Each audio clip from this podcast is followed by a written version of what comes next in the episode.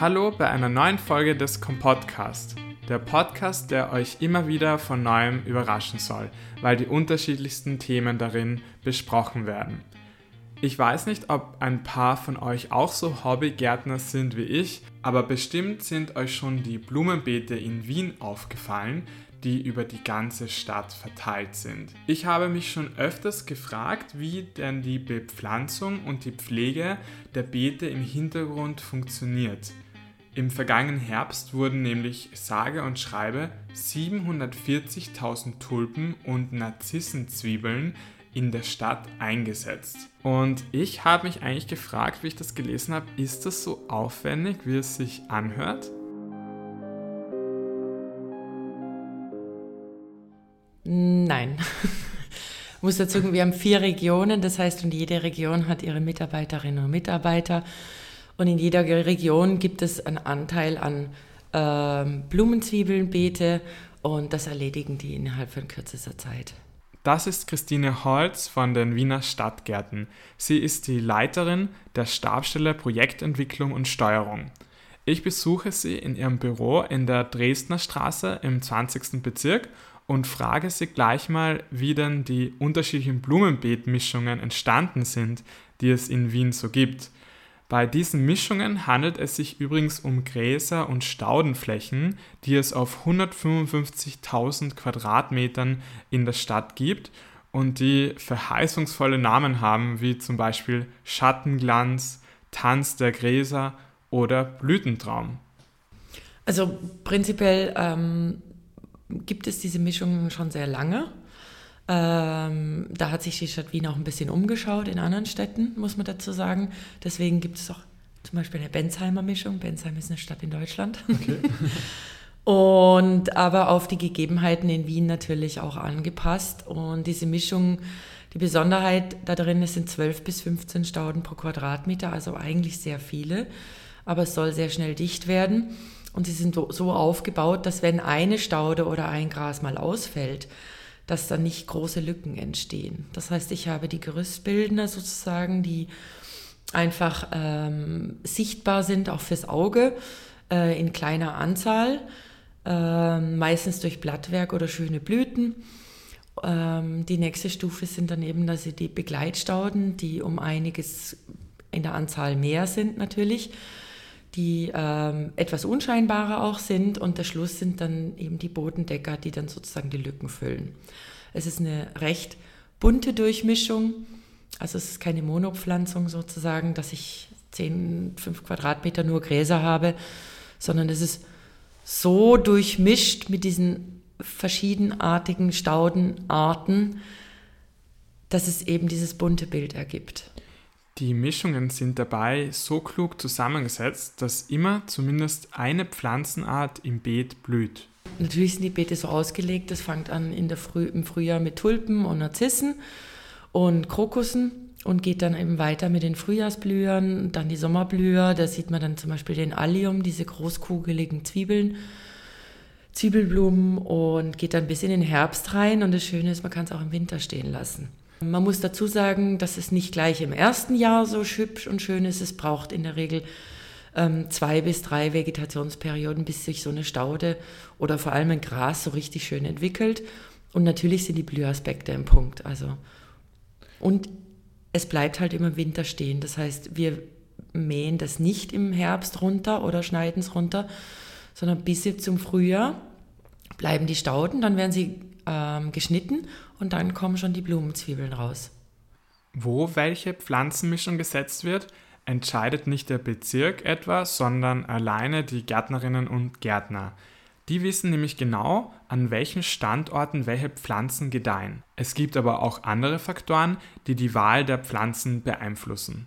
Prinzipiell legen wir die Staudenmischungen fest, also die, die, die jeweilige Mischung, abhängig vom Standort natürlich. Es gibt Mischungen, die werden nicht so hoch. Mhm die sind dann im Straßenraum, sind eher die ähm, niedrigeren Mischungen geeignet, dass die Sichtachsen gewahrt werden, vor allem an Schutzstreifen. Es gibt eine Mischung, die kommen im Schatten besser zurecht. Die hohen Mischungen sind eher so für sehr große Beete, die aber jetzt auch im Hintergrund sind. Es gibt natürlich die Möglichkeit, dass man dass das dann gemeinsam bespricht, aber da verlassen sich die Bezirke natürlich auf die Fachexpertise von uns. Manche Beete werden nach dem Bepflanzen mit Holzzäunen umrahmt, die mich immer sehr an einen Nordseestrand erinnern. Die Chestnutzäune, ja, die heißen bei uns Chestnutzäune.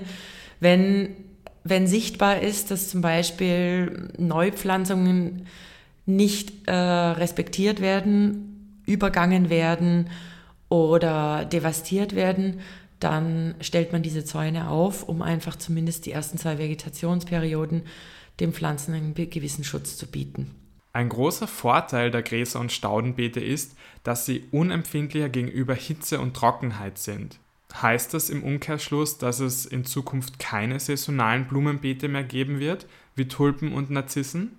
Also ich glaube, dass es die trotzdem noch geben wird an Standorten, die sehr repräsentativ sind. Wenn man zum Beispiel vom Heumarkt Richtung Oper fährt, sieht man auch saisonale Beete dann ähm, öfters auch vor Bezirksämtern. Es gibt einfach so Standorte, da passt das auch hin. Und man muss dazu sagen, es ist auch eine Leidenschaft der Stadtgärtnerinnen und Stadtgärtner, dass im Frühjahr oder Sommer diese Beete bepflanzen dürfen. Die Blumenbeete in Wien sind meistens mit Kieselsteinen gefüllt. Dabei handelt es sich aber nicht um eine neue Interpretation von Steingärten. Die ganzen Stauden sitzen nicht in Erde drin, sondern es ist Substratmischung, die ähm, wasserdurchlässig und aber auch Wasser speichert aus verschiedenen Stoffen.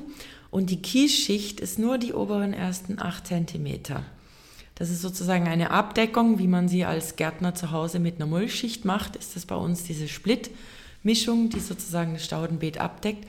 Einerseits liegt unter dieser Schicht äh, die Tröpfchenbewässerung. Und wenn man jetzt mal über Erde läuft, wenn man sich das vorstellt, das ist nach kürzester Zeit richtig fest verdichtet, da geht mhm. kein Wasser mehr durch, das kriegt Trockenrisse und durch diese ähm, Splitschicht bleibt es einfach eben immer luftig, locker und leicht.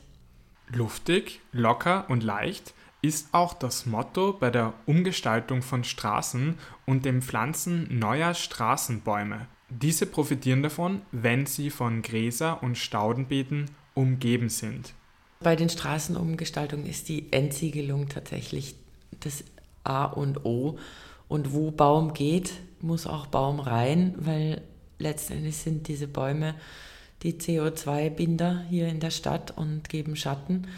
Und ähm, damit die wachsen können, brauchen sie einfach viel Wurzelraum.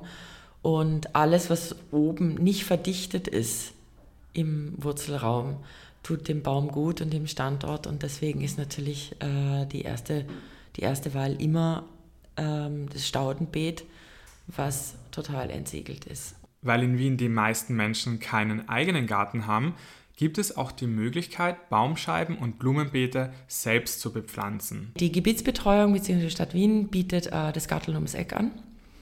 Das heißt, äh, Private können äh, Baumscheiben mieten und da gehen die Privaten dann sozusagen einen Vertrag ein mit äh, den Wiener Stadtgärten, sodass die dann auch wissen, dass diese Baumscheibe nicht mehr betreut wird durch uns. Und die Privaten dann einfach hier Blumenzwiebeln pflanzen können oder andere Stauden und Gräser. Das heißt, wenn einer mal das gut findet oder eine Gruppe sich zusammentut und das macht, dann fragen die anderen schon nach, was macht ihr und kann ich das auch machen? Und einfach auch, dass die meisten ja eigentlich keine eigenen Gärten haben. Im Servitenviertel im 9. Bezirk kümmern sich nicht nur die Anrainerinnen und Anrainer um Blumenbeete, sondern auch die Geschäftsleute. Einer davon ist Andreas Bamesberger. Er ist Inhaber eines Blumengeschäfts in der Porzellangasse. Also ursprünglich war das eine äußerst innovative Idee des Vereins der Servitengasse, also aller Kaufleute des äh, äh, Kretzelvereins Servitengasse, die irgendwann einmal gedacht haben, es wäre eigentlich nett, wenn die extrem vielen Baumscheiben, die es in der Umgebung gibt, gibt rund um die Servitengasse, wenn die individuell bepflanzt werden. Und so haben sich einige Geschäftsleute zusammengetan, haben das Ansuchen bei der Magistratsabteilung gestellt und äh, dann haben wir ein Konzept entwickelt, dass die Baumscheiben unterschiedlich und individuell originell auch bepflanzt werden. Die Zusammenstellung seiner öffentlichen Blumenbeete beschreibt Andreas Bamesberger so. Also wir haben so eine, eine prinzipiell eine Fixbepflanzung drinnen, einige kleine Gehölzer oder Blütenstauden, die das ganze Jahr drinnen bleiben, die unterschiedliche Stadien haben, also die im Frühjahr austreiben, dann irgendwann zu blühen beginnen, dann auch Fruchtstände entwickeln. Und äh, zwischendurch lassen wir immer ein bisschen Erde frei, dass man Sommerblumen oder Blühendes hinzufügen kann. Einige Zwiebelblumen sind drinnen, die nur im Frühjahr aufblühen. Also wir schauen, dass das auch immer wieder ein anderes Bild hat. Prinzipiell kann man eigentlich alle zwei Monate etwas Neues setzen, wenn man das möchte, so ähnlich wie in Fensterkistel. Also manche setzen sich da gerne im Frühjahr Frühlingsblumen ein, dann kommen Sommerblumen über den Sommer und im Herbst dann von Erika bis kleine Beerensträucher und so weiter.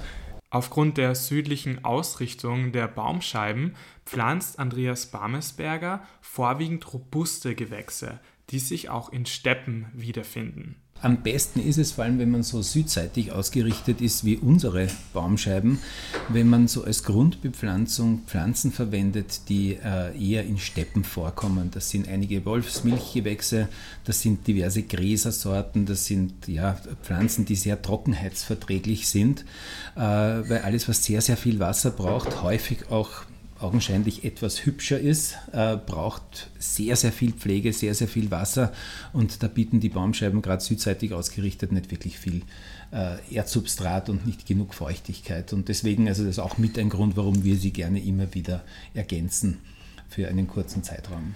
Wie aufwendig ist es denn, so ein Beet ähm, zu pflegen? Das hört sich nämlich schon einmal sehr aufwendig an wenn man, äh, wenn man immer wieder was hinzufügt, aber gleichzeitig dann wieder weniger aufwendig, wenn sie extra so Steppenpflanzen haben, die ja bestimmt auch sehr robust sind, wenn sie in der Steppe überleben. Genau, die sind auf jeden Fall die, die einfachsten Lebewesen der Baumscheiben. Ähm, aufwendig, das Bepflanzen selbst macht es nicht aufwendig. Das eher Aufwendige ist äh, der Schutz vor Vandalismus, der Schutz vor zu viel Hundefreude, die immer wieder vorkommt.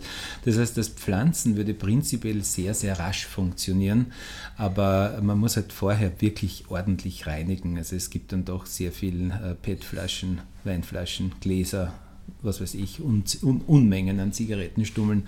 Das ist eher das Unangenehme und das macht das Ganze sehr aufwendig. Also auch ein Appell an, andere, an alle anderen, wenn man schön haben will, sollte man vielleicht auch ein bisschen dazu beitragen, dass es schön bleibt und die Baumscheiben oder bepflanzte Flächen nicht wirklich als Abfallplatz äh, verwenden.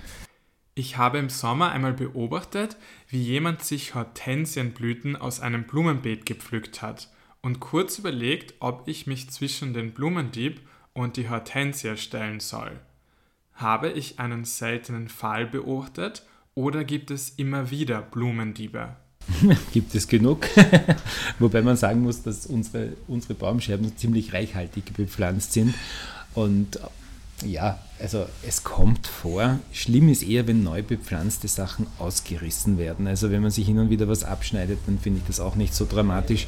Wir haben so schräg vor unserem Fenster haben wir eine riesen Walzenwolfsmilch. Das ist ein sehr bizarres Gewächs, wird riesengroß und äh, äh da fällt es gar nicht wirklich auf. Also uns fällt es immer wieder auf, dass ein Trieb fehlt, aber da fällt es fast gar nicht auf. Wobei man sagen muss, leider Gottes, die Pflanze ist extrem schwierig zu bewurzeln und ist noch dazu, noch dazu ein Wolfsmilchgewächs, das heißt hautreizend, also ist zwar nicht Giftpflanzen zertifiziert, aber trotzdem die gesündeste Pflanze ist es nicht, ähnlich wie ein Weihnachtsstern zum Beispiel, also die so einen Milchsaft abgeben und da muss man einfach an der Haut aufpassen. Wer sich in dem Blumenatelier von Andreas Bamesberger umsieht, dem begegnen mitunter ganz exotische Pflanzen.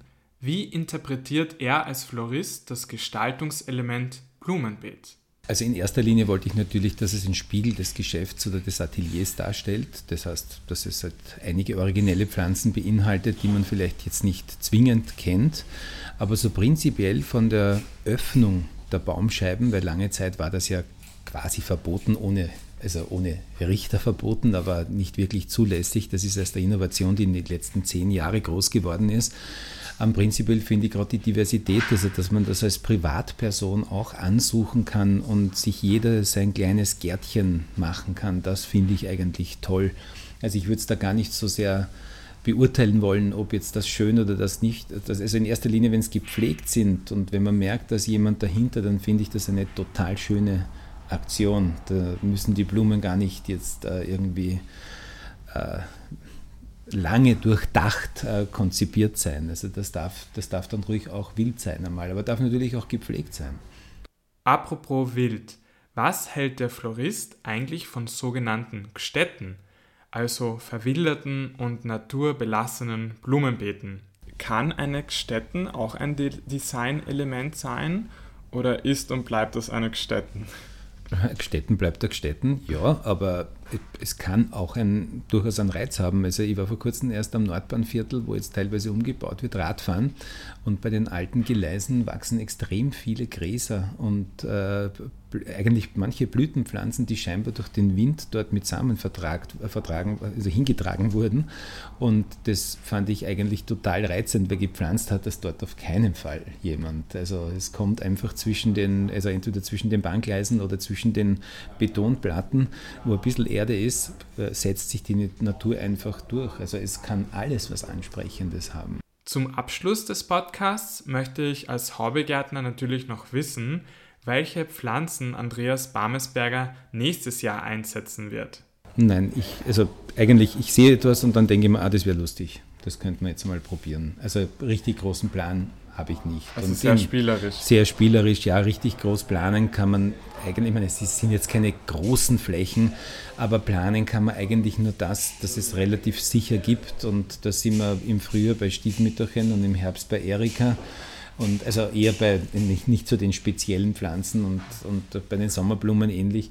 Drum, also ich schaue ich schau lieber zwischendurch beim Einkaufen, was, was gefällt mir gerade, was würde in der Menge, die wir brauchen, dafür gut passen und was würde originell sein und vor allem was würde halten auf dieser, an, an der heißen Stelle. Ich hoffe, dass ihr diese Folge genauso spannend gefunden habt wie ich. Und auf jeden Fall freue ich mich, wenn ihr den Podcast abonniert und das nächste Mal auch wieder dabei seid. Bis bald!